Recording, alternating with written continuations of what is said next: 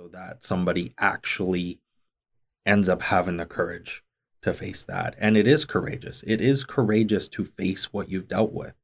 It's not weak in any way whatsoever. It really takes a lot of bravery to step into the shit that is hurting you. Mm-hmm. Yeah.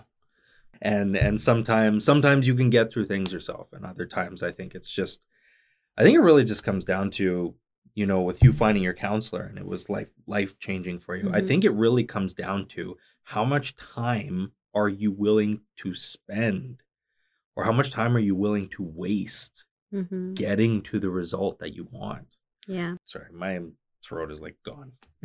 I don't know what's going on. He's been yelling at me too much. Yeah, yeah, yeah, um, Yeah. can help well, we're recording now. It's actually working. Hopefully, Do your podcast stretches. do the podcast stretches. Pray to the podcast gods. yes. Okay. Why? Why? But then when I do this, it spikes off the fucking. Ha! See? Sounds like you're going to say, What? Ah! you're a Just really making good sure. snapper. Can't snap. Can I do it? Yeah, not really. hey guys, this is Love in the Valley. I'm Christian. And I'm Michaela. And today, today Michaela is going to tell us some stories. I'm just gonna share some stuff with us. I got some good, well, these aren't really good stories. There's a happy ending in there. They are your information is insightful, but oh, thank you. but we'll just give a a warning for uh slightly heavy material in some cases, but uh but you're a champ. Aw. Yeah. she sighs heavily. so this isn't my story, so I'm just gonna let you start. okay. Um yeah, so I wanted to talk about this topic just because um I think it's really important to talk about um especially, you know, it does have to do with relationships and interacting with other people.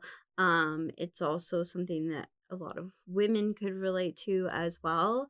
Um and I it's hard to talk about because I don't want to sound like, you know, I'm a know it all or I've discovered everything or like I'm at the top of my game. But at the same time, I do think that there's wisdom in other people's experiences.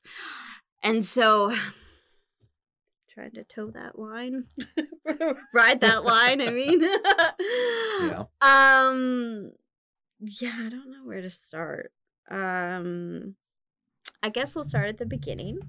Um, and I already told Christian I'm not going to go into too many details, but um, yeah, I didn't really have a good start in life pretty much from birth. um, I had a very traumatic childhood, um, and I came from a broken home, and I experienced various forms of abuse physical, emotional, mental, unfortunately, sexual. And uh, my family was just like really tumultuous. Um, it was not a good situation. And I took all of those issues and turned them inwards. And I was a very quiet child. I didn't have any friends. I just kind of played in my room all the time. My parents thought it was great because I was super easy to take care of. Um, and I just don't think they really understood the warning signs of, you know, mental health issues or how children should be developing and stuff like that. Um, and yeah, I started showing pretty early signs that I was unwell. Um, I think I was 13. Oh, I guess we already added a trigger warning, right? Yeah. Yeah. Yep. Okay. Um, I was 13 when I started self-harming. Um, and unfortunately, my parents did not handle it well. And it just kind of spiraled from there. You can imagine like depression, anxiety, anger, not knowing what's happening, not knowing how to deal with it. And again, like I said, I turned it all inwards. I thought it was my fault. I thought like, you know, I'm the common denominator. Um, it must be me. It didn't help that I also grew up in a Christian background. Not that I have anything against Christianity, but just the church that I went to basically was like, well, you just need to pray your problems away. And unfortunately, that doesn't work when you have mental health issues. Um, and so then God got involved in my issues, and I was like, there's like God must hate me because I'm praying, I'm reading my Bible. Like I was a pretty dang good Christian. I read my Bible like 2 hours every day. Um because I was just like I got to do this and this is going to be how I fix this. I knew nothing about mental health. I didn't know anything about depression, anxiety, trauma, nothing. So, it was easy for me to believe that it was a spiritual issue because I didn't understand. Um and some of those people who told me that they've now realized, you know, that that wasn't the right thing. I mean, at the time, mental health just wasn't really talked about in general. You know, like the people who were depressed, they were like crazy and they were in like mental institutions. And we've grown so much as a society, and that does make me very happy. Um, This was during your teens. Teens and young adult, like Yeah. 20, 21, 22. Was this a very uh was this the environment that you spoke of being very like cult like? Yes, yeah. So, um the church that I went to, which I will not name names, um basically within the church there was a man who I don't know like what the right wording is, but he basically preyed on vulnerable teens. Every person that ended up joining his kind of Bible study, they all came from broken homes. Um and a lot of them had like father issues, parent issues, that kind of thing. right. And so he kind of assumed that role. And for me, the reason why I got caught up in it is because my brother was the one that brought me into it. It's not his fault. And I got instant friends. Everyone was like, "Oh, you're a Christian now? We'll be your friend." And I just thought that was like amazing. cool, yeah, yeah. Yeah, cuz I ha- I didn't have any friends. They were also older than me. My brother's 5 years older than me. So I was like, "Sick. I'm hanging out with 20-year-olds and I'm 15. I'm so cool. They're taking me to do all these things cuz they can drive and cuz they have, you know, adult interests and stuff like cooking and traveling and everything. And so I just thought it was really cool and I got sucked into it really easily. And of course, I also came from a broken home. So I was looking for somewhere to belong. Um and unfortunately, I mean, I should say that I got out of this group fairly quickly. Um I mean, I guess it was like 4 years or something. But um I don't know if I was just born with a dislike for authority. but that was my saving grace, at least at I the was, time. so. Yeah. at that time, that's what really saved me because it got very controlling. And I was like growing up, I was becoming a young woman. I had a lot of questions. I had a lot of like interests. And most of it was just me trying to figure out me. Um, and it just became very controlling. And I just felt suffocated. And I was just like, bye.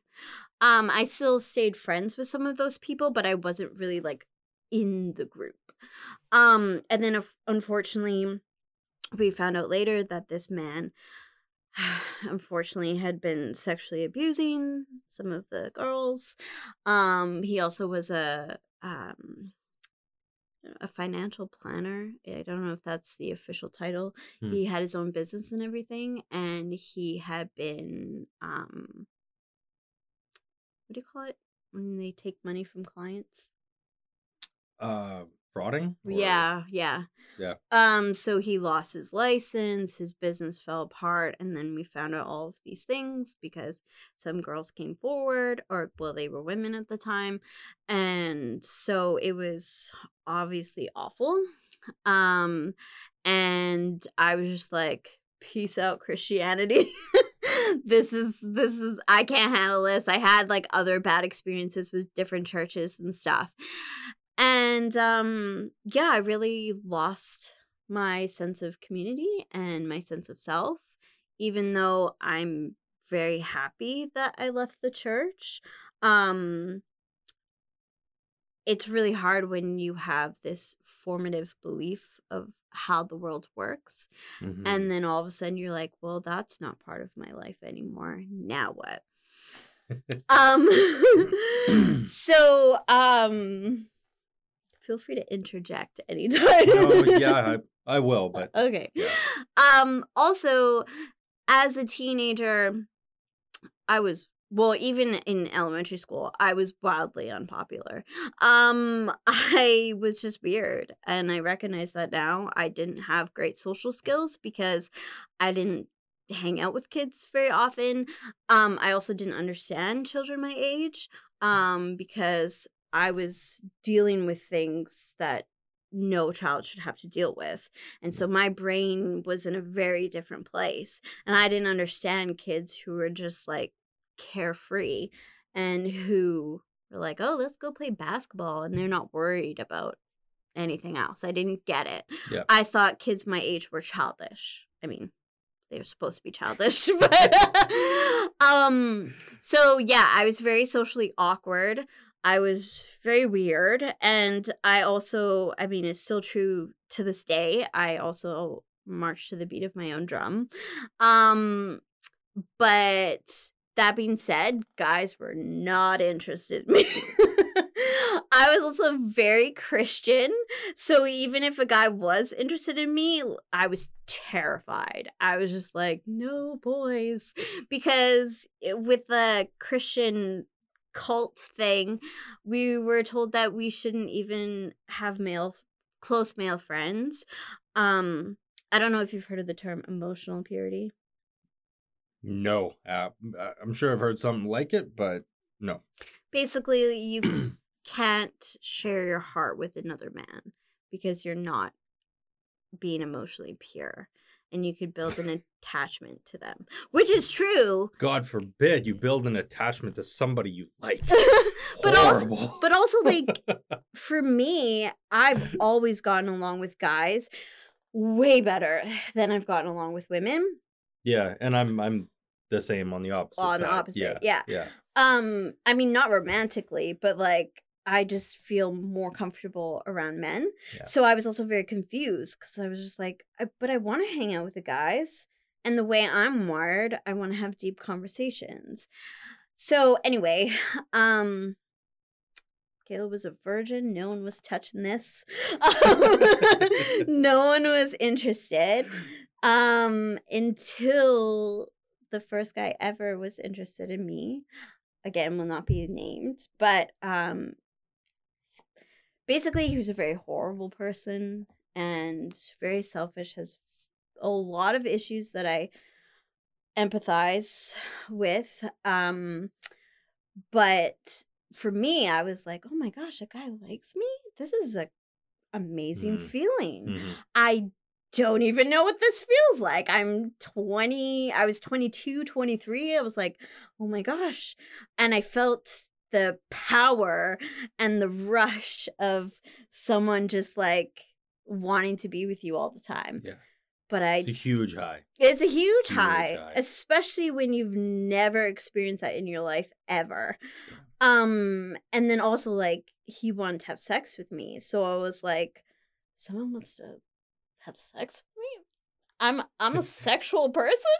um, and I didn't want that, but I was just like, you know, it still feels good. Um, fortunately nothing really bad happened, but that was the start of me thinking that I could only be with bad boys. And that Hmm.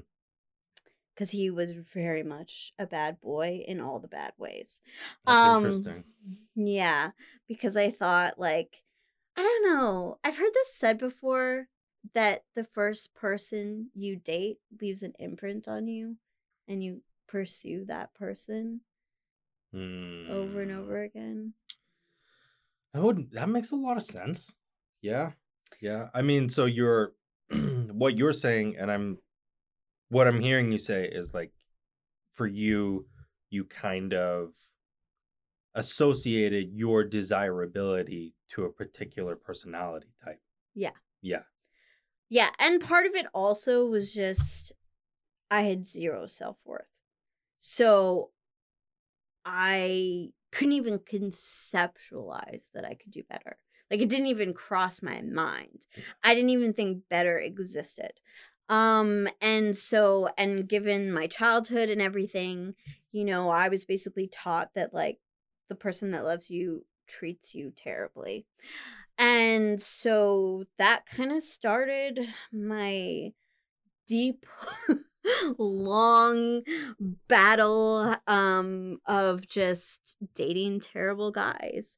Um and that really um that really compounded my depression and anxiety because I'm also someone that loves very strongly and though I'm not perfect, I'm like all in when it comes to relationships. Yeah. Sometimes not to my like to your detriment. to my yeah, to my detriment. yeah. Um, but when I love, I love. Um, and so I didn't understand why these guys were treating me like this. I just thought like I I'm doing everything that I can. I don't know why this is happening.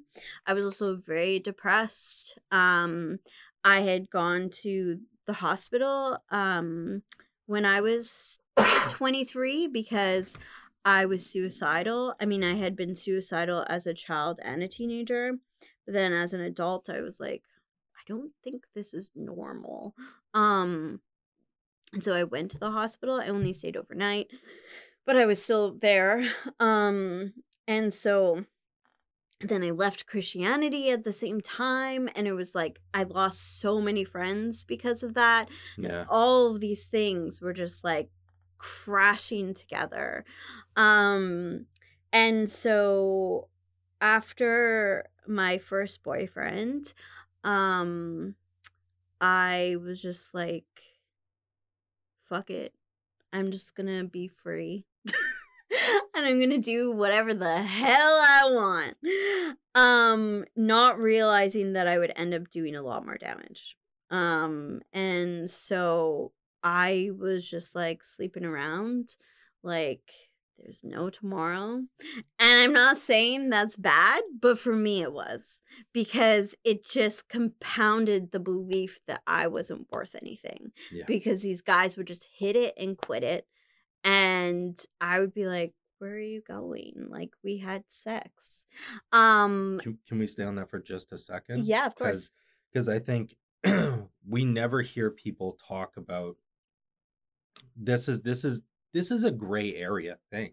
Totally. And it's not black or white. It's not saving yourself for a relationship is the right thing. And it's not having all the sex you want is the right thing. Hmm it's contextual. Hmm It is- yep. it is contextual to the situation where you're at in life. Um what's not contextual is the emotional connection to sex Mhm. that we all want to really disregard is there or isn't there but is actually there. Um but i think yeah just you saying that it wasn't right for you. Hmm right? And uh it might be right for you or might not. Hmm maybe think about it.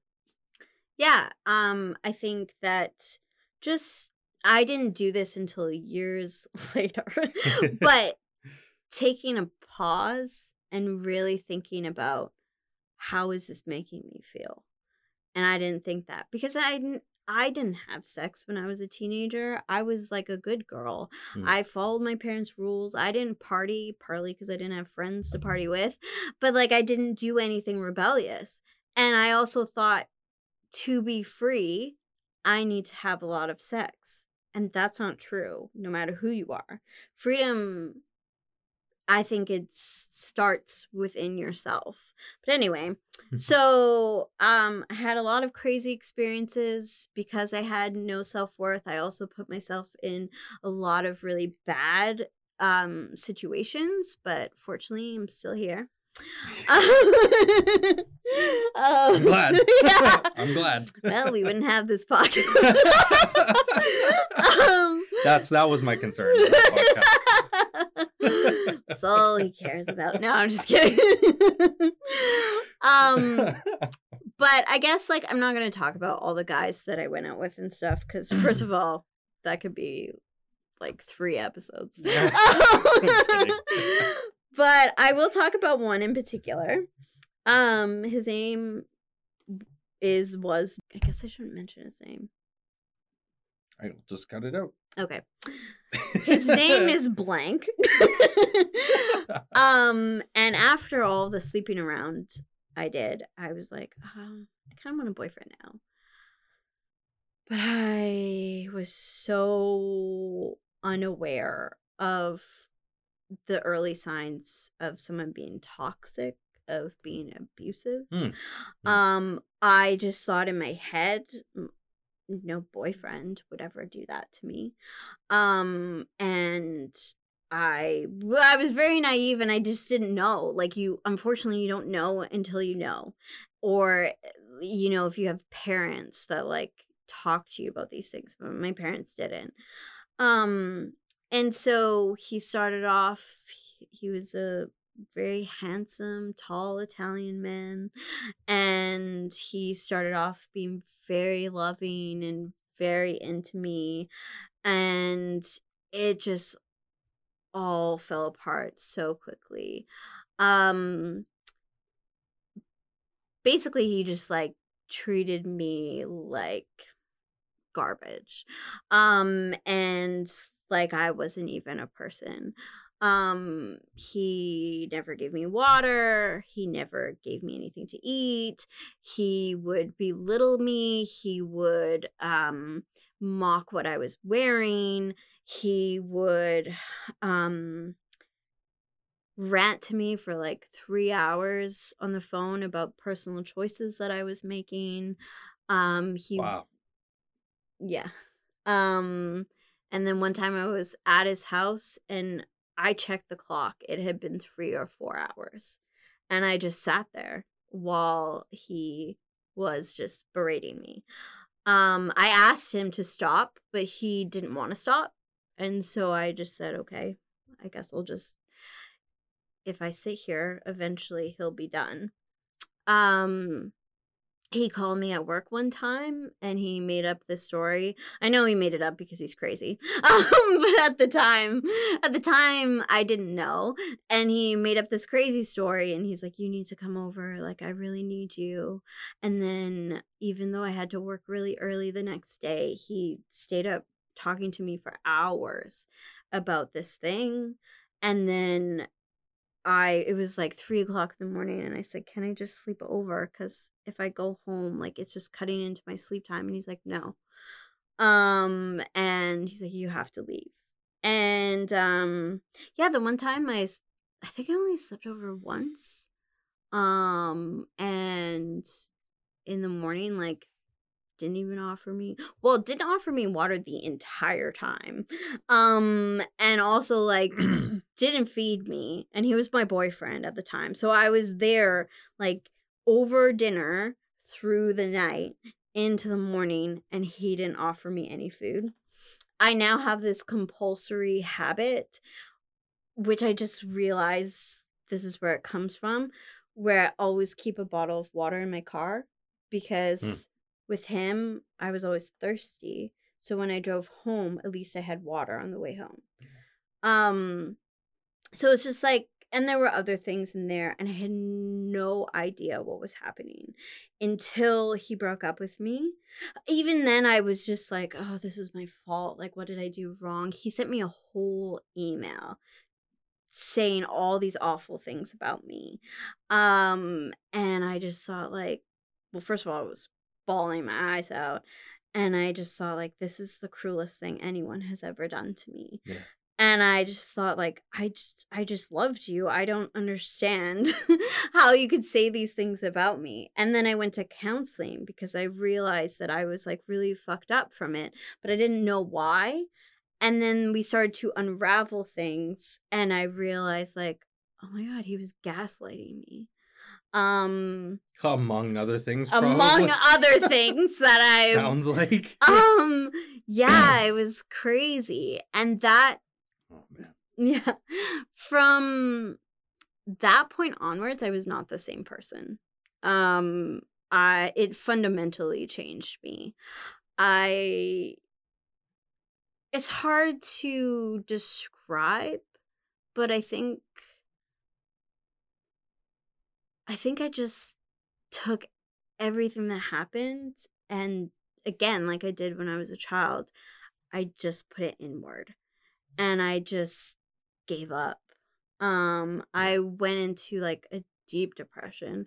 I started dating someone that i should have never dated I ended up living with that person it was awful. Um and then uh i thought i was getting what i wanted but i wasn't i was in another horrible relationship and i didn't know why I didn't know why these things were happening. I didn't know why I was so depressed. I didn't know why I was so anxious. Basically, I didn't know why I was miserable. Um so yeah, right after I broke up with my last boyfriend, I met you.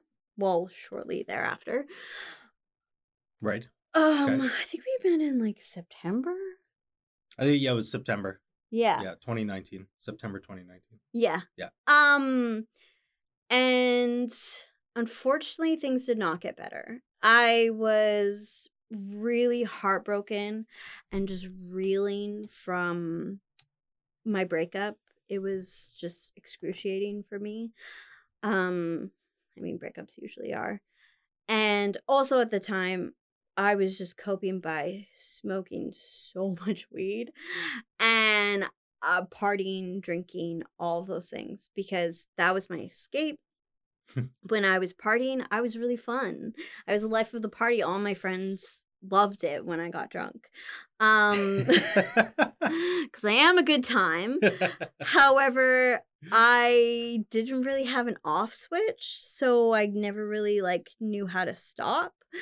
Um and then um I was hanging out with one of my best friends at the time. We are not friends anymore.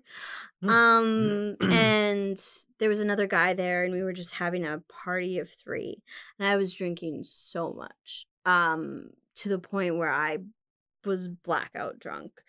And I don't think I've ever been blackout drunk before. Um and this whole like bits and pieces of that evening that I do not remember. Um and unfortunately my friend assaulted me um while I was blacked out and I woke up to that happening. And so yeah, that really broke me. Um that that propelled me into a very dark place. Um I'm very thankful for you because I was still friends with this person. And I understand why because of all of my trauma and because when you love someone so much, like you just want to believe the lies that they're telling you. Mhm. But it was Yeah. actually Christian who was like, I think you, the exact words were, I'm gobsmacked that you're still friends with this person. And that sounds like me. at first I felt shame and I was just like, oh my God, like, what's wrong with me? But then I thought, okay, I haven't known Christian for very long.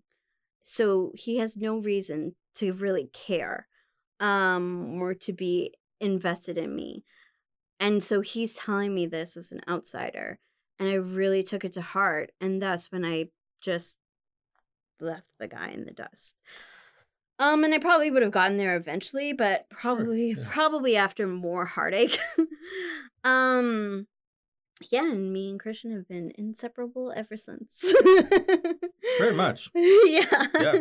I mean, we we've talked ever since November 2019. yeah I think. constantly Yeah, Yeah, Yeah. and we both went through a real dark time that winter.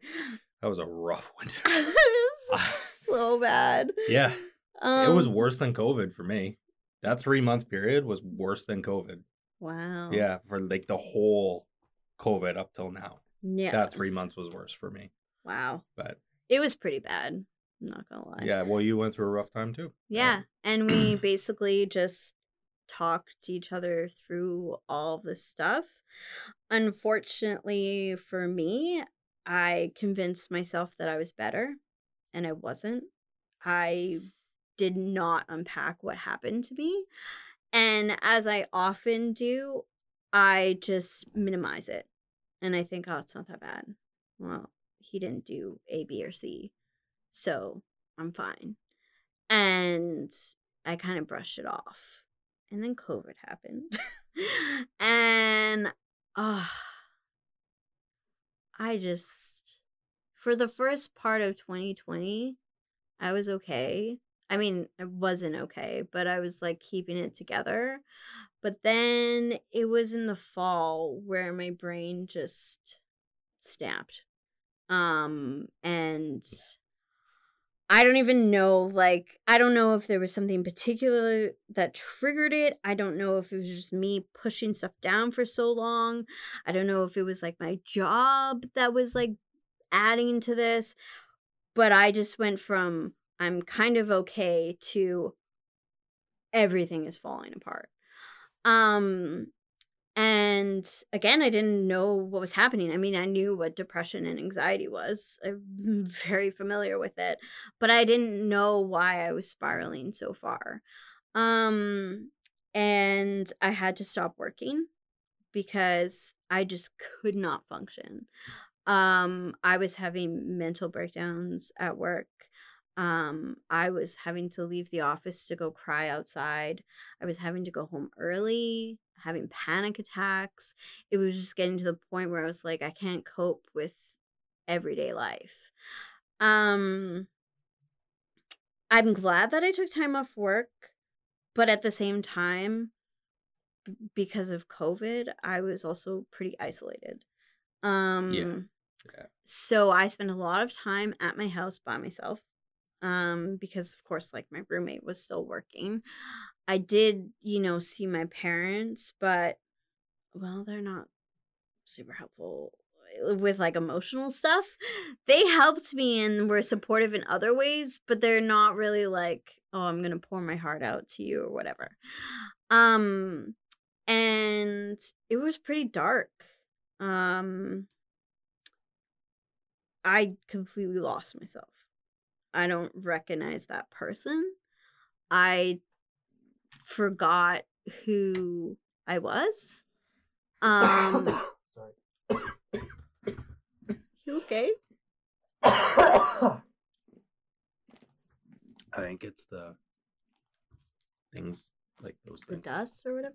Oh, I think it's the the cir- the air circulating. It's okay. Sorry. It's fine. I'm just gonna eat these until they're gone. They're so strong though. Can you smell them? No, but I know what they taste like. Oh, yeah. I use them as breath mints. Yeah. You're so weird. um yeah, I completely lost myself. Um I mean, you were around at that time. Ish. Yeah. Yeah. Yeah. Did I I mean, I'm sure I seem different, but I mean, uh, that was that was actually during a period when we weren't talking quite as much. Um, I don't know why. I think it was just I, I'm not sure, but I don't think it was anything in particular. no, I don't think so. Um, but uh, I like I remember you going through a lot of pretty much every time I heard from you was like something was happening. Yeah, Mhm. so like you were experiencing something. Yeah. hmm Yeah, it's really um crazy that I can say this because I've been through so much in my life. That is the worst period of my entire life. It was so dark and it seemed never ending and I just I I wanted to die. Um there was no I could feel nothing. I was completely numb. I got a cat, Rishi, at the time, and yes, I I love I knew I loved her, but I couldn't feel it. I couldn't Mm. feel any joy. I couldn't um I felt like we just I just felt empty. Um and um my nephew was born at that time. I felt nothing. Um and I love babies and of course I love my nephews and niece, but I just was incapable of feeling anything. And it got to the point where yeah, I was like seriously contemplating suicide. I knew that it wasn't the right thing to do, but I also was losing hope. Um and I knew that I couldn't continue to live like this um because it would destroy me. Um so uh I was contemplating my options. Um I was trying to get help um from Langley Mental Health, but unfortunately um they don't really help you unless you report report the crimes committed against you Hmm, and I yeah. did not do that. Um, and I still stand by that decision. I mean, that's something that you have to decide for your own. Um, but I knew that it wouldn't go anywhere. Um, and there was just there's no evidence. There was just like my word against his, and I wasn't gonna put myself through that. But unfortunately, that meant that I couldn't get funding for counseling, and I wasn't working at the time, so I didn't have money. Um, so and I felt like my doctor wasn't taking me seriously enough or getting me the help that I really needed. And so I decided to do something very extreme. Um on November 23rd of 2020, I committed myself to the psych ward at uh Langley Memorial. Um despite people telling me not to do it, um I think they I think mostly they just didn't want to see me there. Um and that's very Probably. and that's very understandable. Um you know, that's not a great it's not a great place to be. Um and unfortunately, I feel like it should be better, but I mean, it's not great. Um and so that was probably my lowest because I just thought like I'm never going to be well again and I'm going to have to be in a psych ward for the rest of my life. And I was, you know, people in a psych ward, they have varying degrees of issues. There's people like me and there's people who have very extreme mental health issues and there's everyone in between. Um the people that I was in the ward with because you see everyone except for people who are in isolation. Um I would say that their issues were more extreme and there were people who even said like why are you here? Because Yeah. you're you're really aware. And I thought, why am I here? um and you know, you can't do a lot in a psych ward, at least that one. So you have endless amount of time to think. Um endless amount of time to contemplate your existence and your future. And I looked around at the people there and no judgment to them or anything. Like I said, a lot of them had really severe mental health issues. But I just thought like this can't be my life. I need to get out of here. And so I saw um a psychiatrist there and I was like, you need to get me out. Um, because I can't be here. and that was the beginning of big changes for me um big changes that came very slowly um my mom got me a counselor who i still see to this day um and she has changed my life i've seen counselors throughout my whole life but it could be that maybe i wasn't ready with those other counselors or they just didn't understand me um and they didn't really understand what was going on. And with this counselor i don't know she just gets me. Um and she asks me the right questions um and she gives me a lot of insight um but she doesn't like tell me anything she just asks me questions and then i'm like ah the pieces are coming together. And so also I ended up um being let go from that job, which makes sense because I wasn't working there. Um and then I became a dog walker. And that also had a huge change, a huge effect on my life because I was active every day instead of being locked up in my house. Um, and I was seeing dogs every day. So it was just like dopamine all the time. if, if you want an antidepressant, you should get a pet. You should get a dog. Um, yeah. because I had a cat and I love my cat to death, but like I'm not taking her on walks and sh- she's not very cuddly. So Pets make a massive difference, and dogs usually dogs tend to make more of an emotional difference for people. They tend to be a big um, bridge between um, you know anxiety or depression and and being happier. Yeah. mhm. When I feel like with my cat, we're more like roommates. Except Yeah, Some cats are like that. she yeah, yeah. sleeps in my bed and I like give her cuddles sometimes. um, whereas dogs, it's like usually they're way more affectionate and more into you. Um, and I I should say though, my parents were the ones that got me the cat. I adopted her. Um, and I think they knew intuitively that I needed to care for something because also um I'm not saying everyone should go out and get a cat or a dog. Um like you got to be in the right situation, but also having Rishi I because obviously there's so many things to live for, but having a life dependent on you is a game changer because I realize that even if I don't want to, I have to keep living because she depends on me. And she I adopted her, so she came from a bad situation. And the idea of leaving her was just too much because she was she is very attached to me. Um so I mean, I do promote getting a pet under the right circumstances. yep.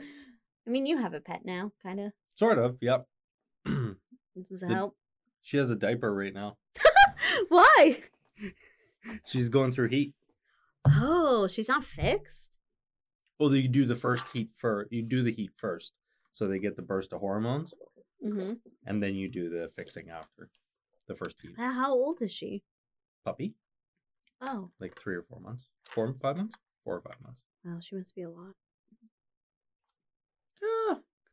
Puppies are a lot. Well, see, I'm lucky. I get to come home after my two work shifts, and then uh, Sydney has taken care of her dog, and it's tired. So, so I get to come home to a nice, relaxed dog. nice. That's awesome. Driven her parent insane all. That's like with my nieces and nephews. I always, for the most part, I always get the good stuff. They save the rest for their parents. hmm Um, it's it's awesome. I highly recommend having nieces and nephews. Um, I don't know how you could coordinate that in your life, but I'm going to somehow forcefully have nieces and nephews. Well, I have a brother. I could get just make him have them. make someone have children. Sure, you can. How? Well, you can make dogs have dogs.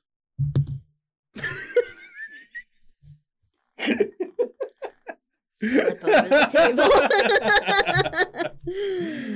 That's okay. Maybe one day I'll give you a niece or a nephew.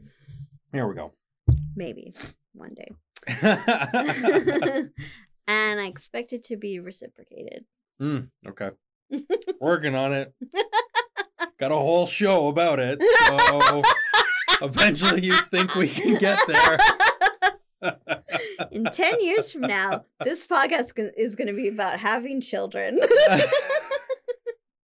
and marriage. oh man. Oh, can you imagine? I can. I can imagine that. I can imagine we can evolve this thing. Yeah. This puppy. And you can evolve with us. So yeah um that's kind of i mean i've had like a couple rough experiences this year. I was attacked by a rottweiler and that was like pretty traumatic. Physically i was mostly fine um but i'd never been attacked by a dog before so that was very scary and it was a rottweiler um Yeah. so okay i guess technically i've been attacked by little dogs but they don't do anything so Yeah, it's not not Rottweiler level, not large dog level damage. yeah not like this dog can actually kill me kind of situation um and i guess what i'm trying to say or the reason for sharing this is that i never thought the darkness would end. I thought it would last forever. I thought that was my life. Um and I will say that I'm very fortunate to have supportive friends and to have supportive parents. Um, I mean, they're not perfect and they don't always support me in the way that I want them to, but they were there and they helped me a lot. Um, Yeah. and at the very least, they were just like, you can just sleep here if you want to feel safe. Um, and so I would do that. I would just sleep on their couch or in their spare room or whatever. Um, and so I'm very fortunate in that regard. But I think I think I just I refuse to give up. And I mean that sounds like really easy, but it wasn't. Um because I still struggle with my mental health. I still have depression and anxiety. I still have nightmares. I still have shit come up. Like I was just bawling my face off the other day. um, you know, like I, I'm not like fixed or cured. I still take medication for my mental health. I still have to be very careful um about like content that I'm consuming. Um, and I keep strategies in place to help me. And sometimes I still spiral. I don't spiral that far, but usually it's like, you know, a week or two where I'm like, I've been depressed for a- bit. Like, what's going on? Um, and I'm still in counseling. Um, my counselor asked me the other day if not because she wanted me to, but she thought I was ending counseling because I didn't book more sessions. Hmm. And so she's like, Is this the end? I'm like, Hell no. no, no, no, no, no. uh, there is still so much to process and to work through. And I mean, I, I don't know, like, I guess you just know when you're ready to leave counseling, but yeah. I'm, I'm just very committed to my mental and emotional well-being um because I know how bad it can get. And I know that not dealing like cuz it is extremely difficult and painful to look deep within yourself and to unearth trauma and pain. Uh, that's why people don't do it. that's why we party and do drugs and work so much and Yeah, keep going. um and you know etc etc etc is because we don't want to deal with what's going on inside of us and that's what i was doing i was major pothead i was just like you know like i had my own coping mechanisms Hmm. let's just say um but they weren't helping me they were just harming me and i wasn't actually healing all that deep rooted shit were you gonna say something Um, I was just gonna say that that is uh that's typically what ends up happening. It's self-destruction or Yeah. self-hatred, really. Mhm. Um, I heard this yesterday. Actually, there was a good, and it was a, a guy on YouTube talking about um, men's mental health and uh, how it's disregarded in society for a lot of for a lot of men. But uh, he brought up uh, there's a quote in an anime or manga, sorry, and it's uh, from the manga called Berserk. It's a very well written one. It's one of the best written in the world Mhm. and uh, it says a man who turns to hatred is a man who cannot face sadness Mhm. and that's kind of just like i i knew knew about the manga but i didn't know about that quote and i was like man that's just so so on point when Mhm. when it, we can't face the our trauma we can't Mhm. face our our inner demons or whatever right or sadness it's it really ends up spiraling us out of control in different ways and and sometimes it subsides and then it comes back and we don't realize it yada yada but but it's also not you can't just say face your shit.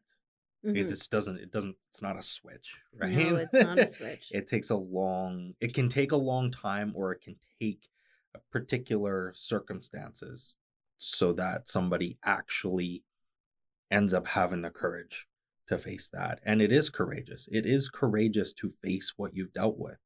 It's not weak in any way whatsoever. It really takes a lot of bravery to step into the shit that is hurting you Mhm. yeah um even when sorry my throat is like gone i don't know what's going on He's been yelling at me too much. yeah yeah yeah, yeah.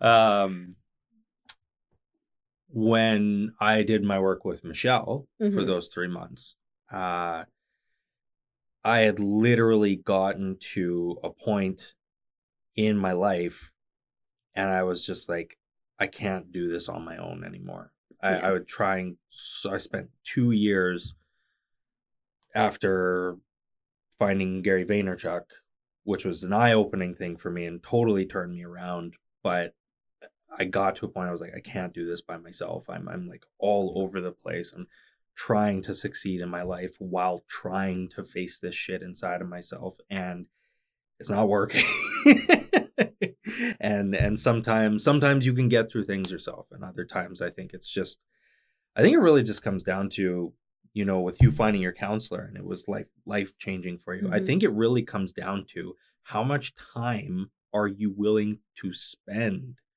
or how much time are you willing to waste Mhm. getting to the result that you want Yeah. um, I think, you know, in that sense, if you can do something by yourself, all power to you. But really, it's just a decision you have to make for yourself and going, well, how much, how much faster could I get to where I want to be, to being happy and understanding myself. Um, I think if you have the ability to get help in that way, it's why not? You know, Mhm. life is short. Mhm. Don't don't waste it trudging through snow when somebody can airlift you out of it. Mhm. Yeah. Yeah. And I think that's the other thing I wanted to say is that sometimes when it comes to healing, you do have to make difficult choices. Mm. Mm. Um, and people might not agree with you. I think with every single choice I made regarding my mental health, um, at least with my parents, and obviously your parents are like very impactful on you know the decisions that you make especially when they're my parents um, but i chose to stop working and i mean rightly so my parents were like oh my god what's going to happen um because I live on my own and everything. Um I chose to put myself in the psych ward. Again, my parents were like, "Fuck no." Um and then even some of my friends were like, "What are you doing? Like you shouldn't be there." I chose to become a dog walker. And at the time, it, it like I wasn't making very much money. And everyone or like I should say my parents, and this is not a shit on my parents, but you know how parents are. They're protective, right?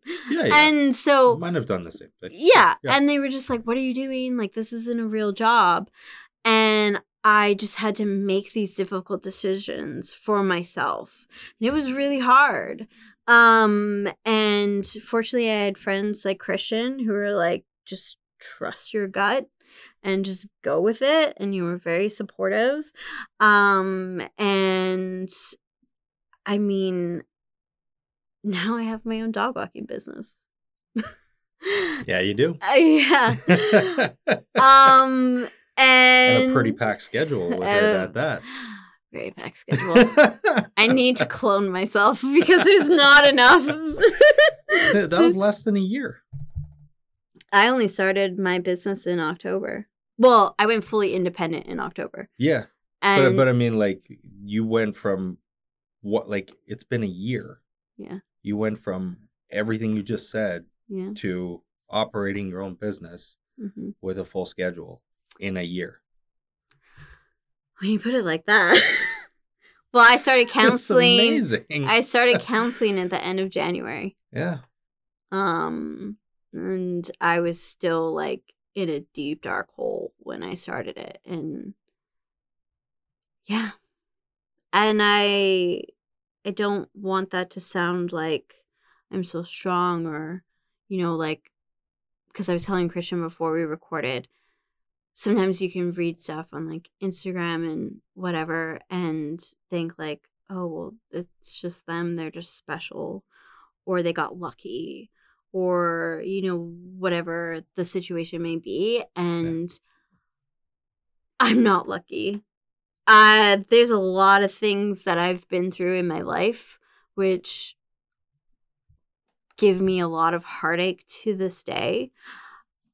And I think I just realized that my options were die or try and fight through this.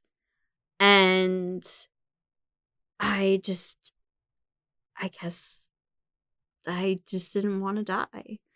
Um, and I didn't want to end up being like living in my parents' basement because I couldn't take care of myself.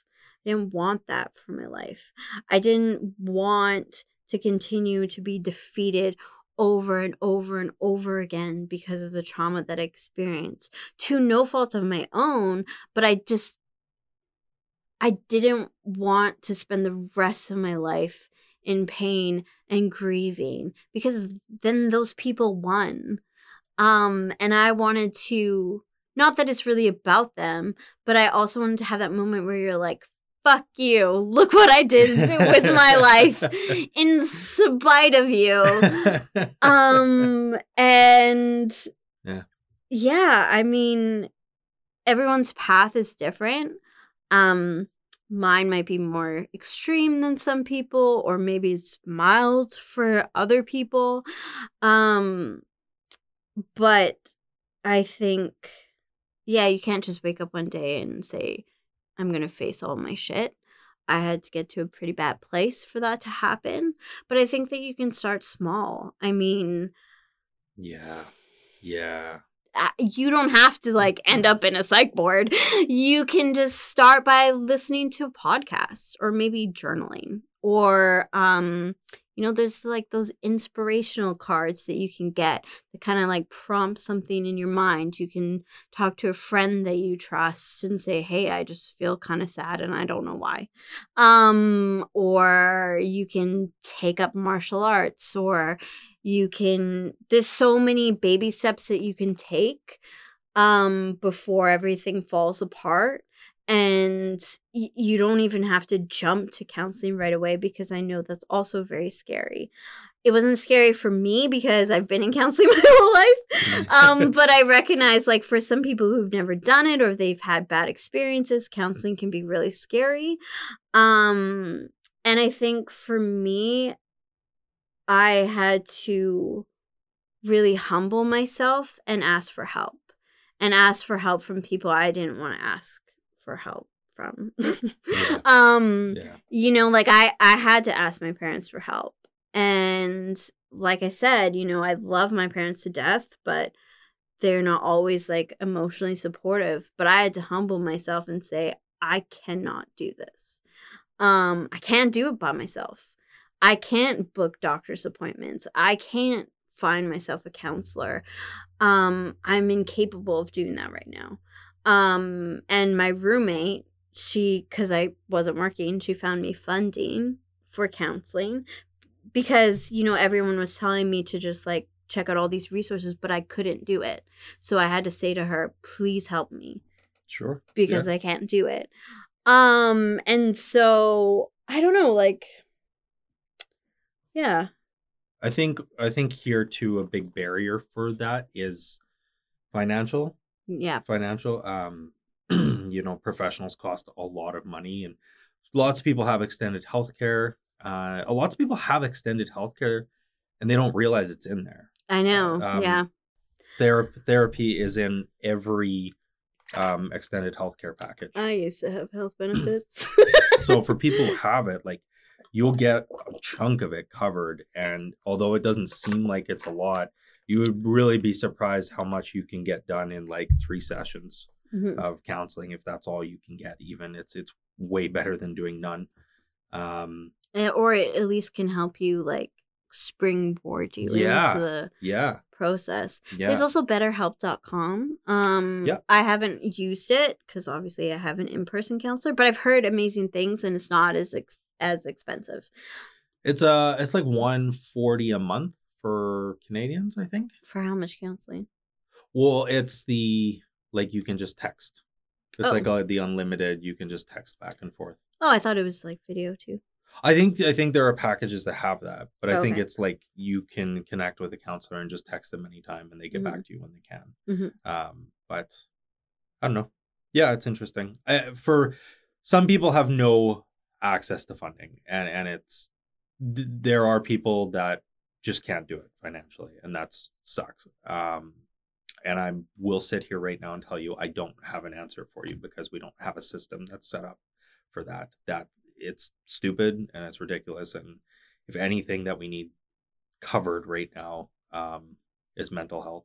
Actually, that psychiatrist that I've been listening to on YouTube, Dr. K, he was saying, I think it was like six months ago, even one of his videos, he was saying mental health is now the world's greatest health crisis. It now kills more people than anything on the planet And it's gone up since COVID. Yeah.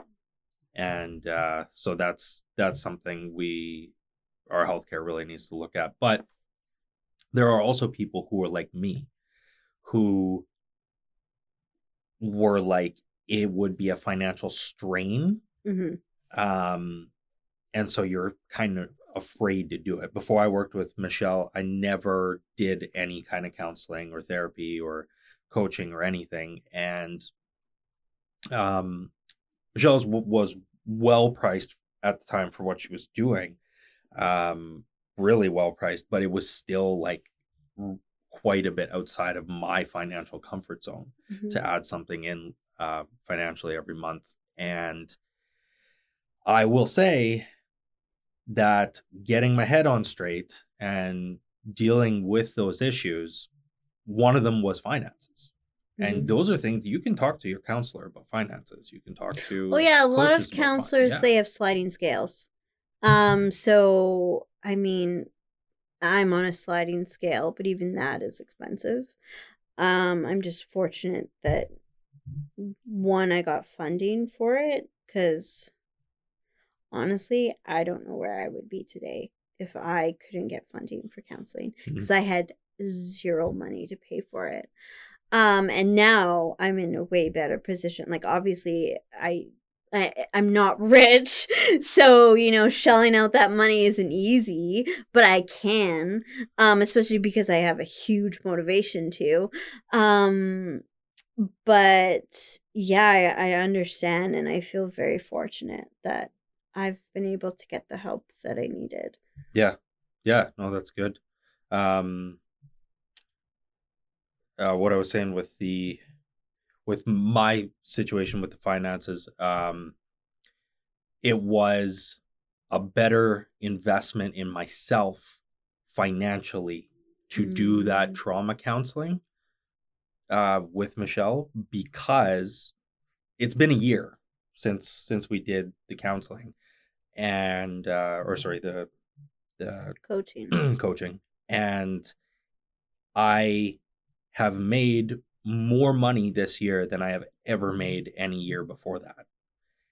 And it is because I went through the coaching, the trauma um, counseling with her that I was able to do that because I was able to change the way I thought about things and I was able to release you know attachments to I was able to release a lot of my binge eating because of that. I have way more control over my appetite now. Didn't know you were binge eating. Yeah, I've always been a binge eater. I still do from time to time, but it's it's not like it used to be. Um, I have way more control over over my eating habits now than I did before, and it's it's literally gone from. And I don't have to try. That's the thing. Is Mhm. like if I feel like binge eating, I just do it, and it there's no slope to fall back on. It's just kind of Mhm. like, well, I'm really hungry today, so I'm gonna eat. And then Mhm. the next day, I'm like, yeah, I don't need to eat that much. Mhm. Um, but but the financial thing, I think. Just to wrap this up, because I went long winded with it. if you are on the fence about doing counseling or coaching because of the finances and it's a potential strain or it's a strain, but it's not going to break you, do it Mhm. because you will come out on top as long as you follow through with it. You Mhm. will be better off financially for having done it in the long term. Mhm. Yeah, and and it actually was doing the coaching that allowed me to make the decision to start investing in cryptocurrency because I was Mhm. afraid to do it because I had so much crap trauma around finances. Oh, me too. When we released the trauma with finances, I wasn't afraid to get involved with investing. Mhm. And I would not have even pulled the trigger Mhm. had I had not gone through that counseling. So I'm very proud of you for doing that because I've noticed a huge difference too. I appreciate it. Yeah. Mhm. Yeah. Thank you. Um, yeah, and I would say too, I mean, for myself personally, um, it's kind of not always because right now I'm like in a kind of mental slump. I don't know if you've looked out your windows, but it's pretty depressing out there. But we're having a rough go in BC. um, and usually rain doesn't faze me, especially now that I'm dog walker. I'm in it all the time, but oh god. Um, it's not helping my mental health. Um, but I have just habits that I've created where it kind of like safe safeguards me from going down a spiral. Mm, yeah. And I'm more in touch with my feelings. I'm more in touch with why I feel those things and what I need to do about them. Um I'm in a relationship now and I'm not to say that, you know, it'll last a lifetime. I hope so, but you never know. However, I've made it huge strides in this relationship where I'm way more con- communicative, way more honest, and I express my needs. And I was actually talking to my counselor the other day, and I was like, "Do relationships really require this much talking?" because I never used to talk to my partners about things, and now I'm like, ah, "You gotta talk about everything." But I'm realizing that it's better to talk about it now Yeah. than wait until resentment builds or the problem comes up later. I feel like I am more deeply connected with my friends. I'm able to communicate better with my friends. Not always. Christian doesn't always see the good sides of me. um It's like kids. They're worse Oh, with their man. parents. I'm Yeah. worse with Christian. um and I'm much more resilient. Um and actually my my dad said that to me cuz I um had a very unfortunate incident a couple weeks ago. And I didn't know this is what I needed to hear, but he said you are so much more resilient because before this would have broken you but you're still standing, you're still talking about it. You were able to handle that situation and take the appropriate steps to make sure you were safe and you're still working. And I just started crying because I was just like, I am more resilient. um and yeah, and I mean like I think there's so many things, but I think one of the biggest things is that I own a business now. And I never ever thought that would happen and i never thought that i could be self-sufficient. Um and kicking ass. Um and there's still so sometimes i fear how much is inside of me that needs to be brought out because it feels like an endless well. Um, you know, I think that's what we are, really. Yeah, well, and also things get piled up on because life sucks. It can. My It can. my dad Yeah. also said this to me the other day, and he said, I don't know what we were talking about, but he said life isn't fair, and I felt my heart just like ache because it's true, and then I realized, um, you know, through the incident that I went through, basically a man threatened me with a knife. Um, the that you there's so little in life that we can control. And I look back on my life and being so angry at myself because I didn't see this or I didn't get out of that situation or I didn't defend myself, blah blah blah blah. Um, but none of those, well, maybe a few things I could have, you know, prevented, but most of it I couldn't. I mean, the foundation was laid when I was a child. And my trajectory in life started when I was born. Um, and I have no control over that. But I realize that the only thing that you can control in life is yourself and how you respond to life. And I don't I will never claim that I always respond appropriately. um uh, but I think you know, people will tell you what you should do, how you should act, whatever. But you're the one that has to go to sleep at night and think about what you did that day. You're the one that has to live your life. And I realize all I can expect of myself is to have integrity and to do my best. And, you know, you'll fall short of that because you're human. Yep. Um, and you're gonna make mistakes, you're gonna hurt people, probably gonna hurt yourself. Um, but as long as for me anyway, I just hold that in my hands and I'm like, as long as I can, you know, respond to sometimes horrible situations that are outside of my control with integrity and I did my best. All I can expect of myself. And that's kind of my new mantra. And I know it's kind of like a downer to be like, life sucks. um, but I mean, obviously, there's so many beautiful, wonderful things in life, and I mean, we get to do this podcast, which I never like imagined for myself. I get to be friends with Christian. That's awesome. Um, but I think like there's a lot of um, really amazing good things in life even with the pandemic there's we still live in a better time than we did 30 40 100 years ago right like i i really when I say this, it sounds like hyperbole, but a hundred years ago, I would have died of a lung infection.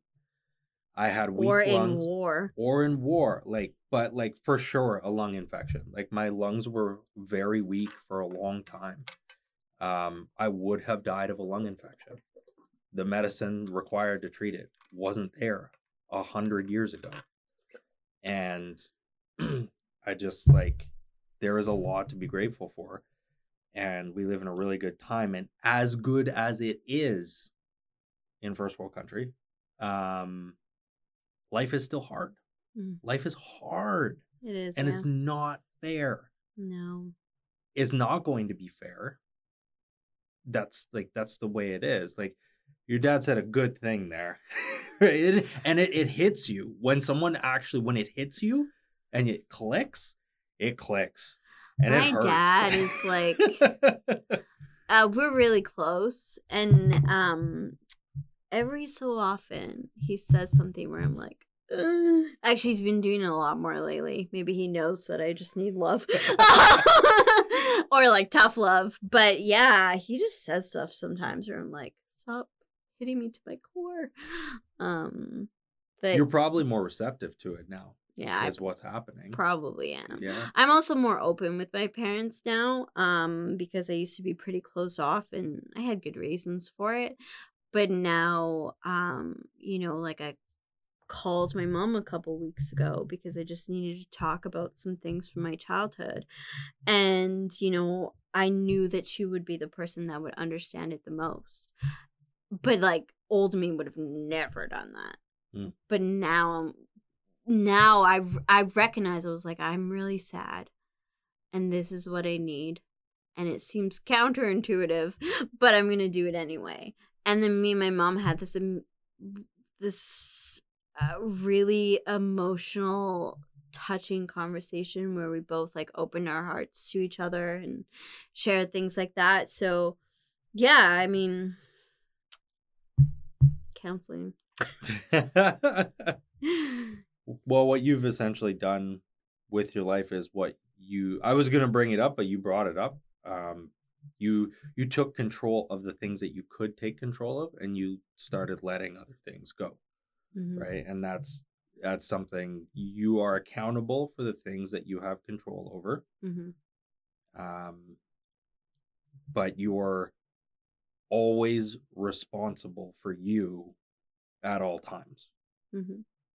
and that's you can't control everything in the world you can't control what happens to you most of the time you can't control what other people do uh, but you can control your response to it Mhm. and it's not easy but you Mhm. can control your response to it and at the end of the day no matter what happens to you you are responsible for yourself Mhm. um, and that's kind of one of those life isn't fair kicks to the face but uh, nobody else is responsible for you you know maybe when you're five Yeah. but uh, there come there comes a point in your life where it just uh, you you have to really accept that responsibility and and drop the victim thing even when you are a victim you have to drop being a self victim Mhm. victimizing yourself under situations that don't exist hmm Yeah. Yeah, and I would say that um you know, it's been less than a year that I've done counseling, but maybe I already mentioned it, but there are things that are still very difficult for me to think about. Um I was Sure. telling Christian um off camera that um you know, I'm trying to re uh reconnect with um myself as a little girl because I think we all have that, you know, child version of ourselves inside of us. And, you know, that's where, you know, um, you get imprinted from like a very formative age. But it's very difficult for me. Um, it's probably one of the most difficult things that I've been trying to do in counseling. And we don't talk about it very often because it's very triggering.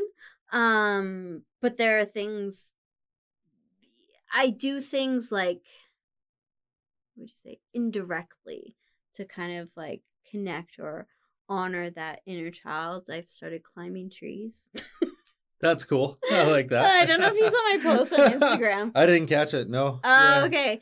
Um, yeah, because when I was a child, I, I, um, I was always jealous of my brothers because they were so brave and they just didn't care, and so they would do all these fun things that I was too afraid to do.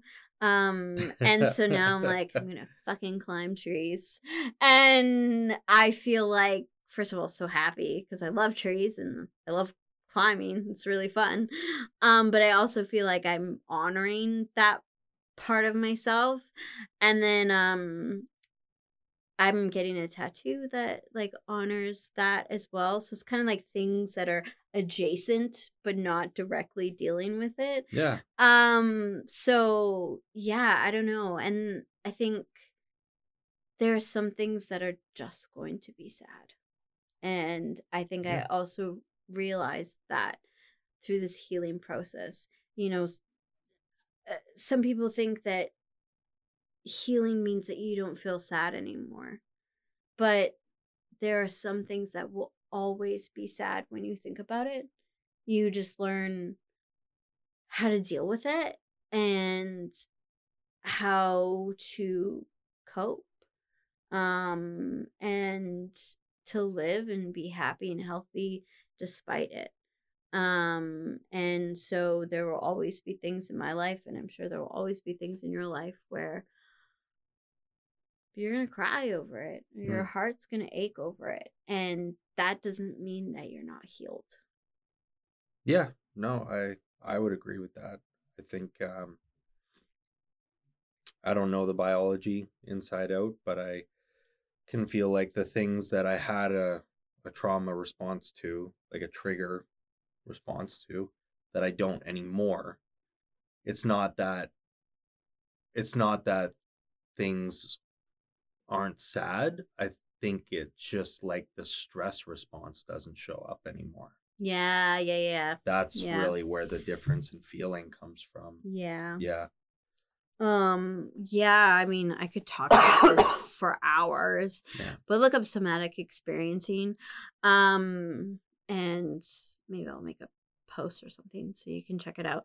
Um, but basically, like, our bodies are just very intelligent and our bodies hold on to trauma, and that's why you have chronic stress and like very mm, uh, various issues like that.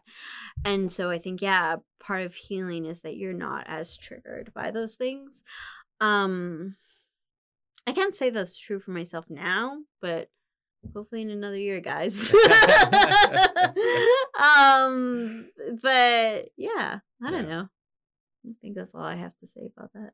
Oh, it was a really, really great discussion. I think Mhm. um, I really appreciate you sharing that.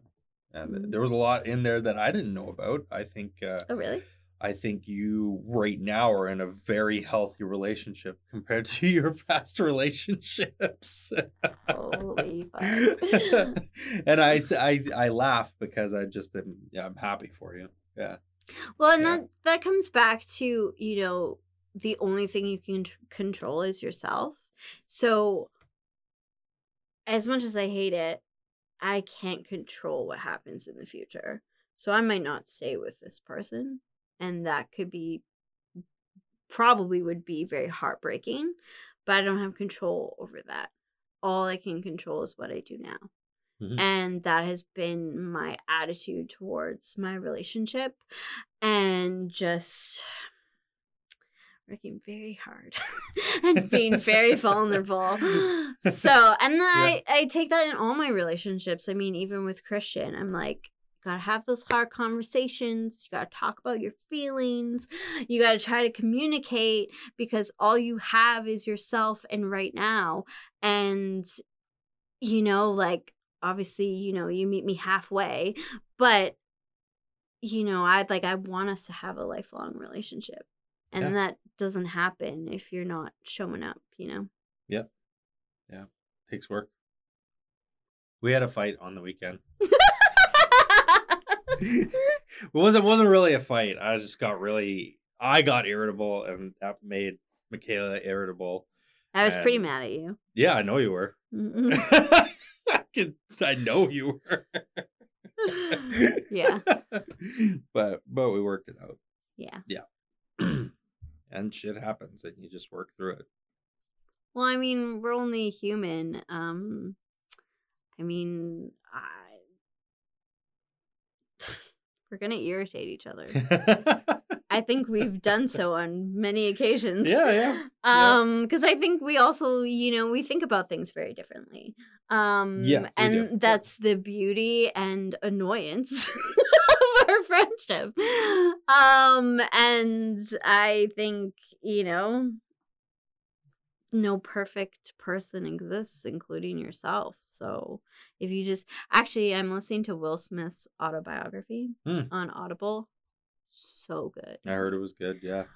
really good um and really heart-wrenching so he was saying that in marriage because he's been married to jada pinkett for like a long time um and they have talked about this publicly and now he's talked about it in his book it has not been a perfect relationship and No, yeah, I've, I've seen Um, him talk about that in videos. Yeah. yeah, and yeah. he, I mean, I'm not finished the book, so I don't know how it ends.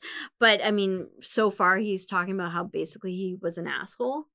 And him and his wife went to see a counselor and they were supposed to write down their their priorities and share it with each other. Hmm. So they both happened to just write four.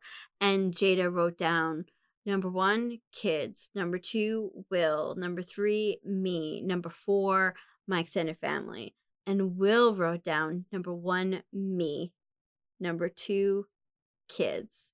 Number four, or three, or no, me, no, he put number two is Jada. Number three, kids. And number f- four, extended family. And she just started bawling because she's like, how could you put your kids at number three and put Mhm. yourself at the top? Hmm. And that was a huge, like, he realized that he was very, very focused on himself. And the point is, is that he said that people give up so quickly. Um, and he said, I'm not against divorce. I recognize, like, well, he's divorced and he recognizes that sometimes it needs to happen, but people give up so quickly and they just don't want to fight or work through those difficult things. And now I'm at a place in my life where I'm like, I will go to those dark places with you and have those uncomfortable conversations because I don't want to give up. And so, um, not that our fight was very big, but I was just like, I'm gonna go there. Even though I'm so annoyed. yeah. Um, because you know, you're not gonna have a friend very long if you can't have difficult conversations. Yeah, yeah. And a relationship, you're not gonna have a relationship, like a romantic relationship, very long. Yeah, I think people really give up on each other super easy now. It's just too well in the dating field for sure. Like not oh e- my god. not even friendships, but Jesus Christ. They give up on you before you even meet them. yeah, basically. But like it's this is a topic for another time, but I mean something we should discuss is why men have become such simps.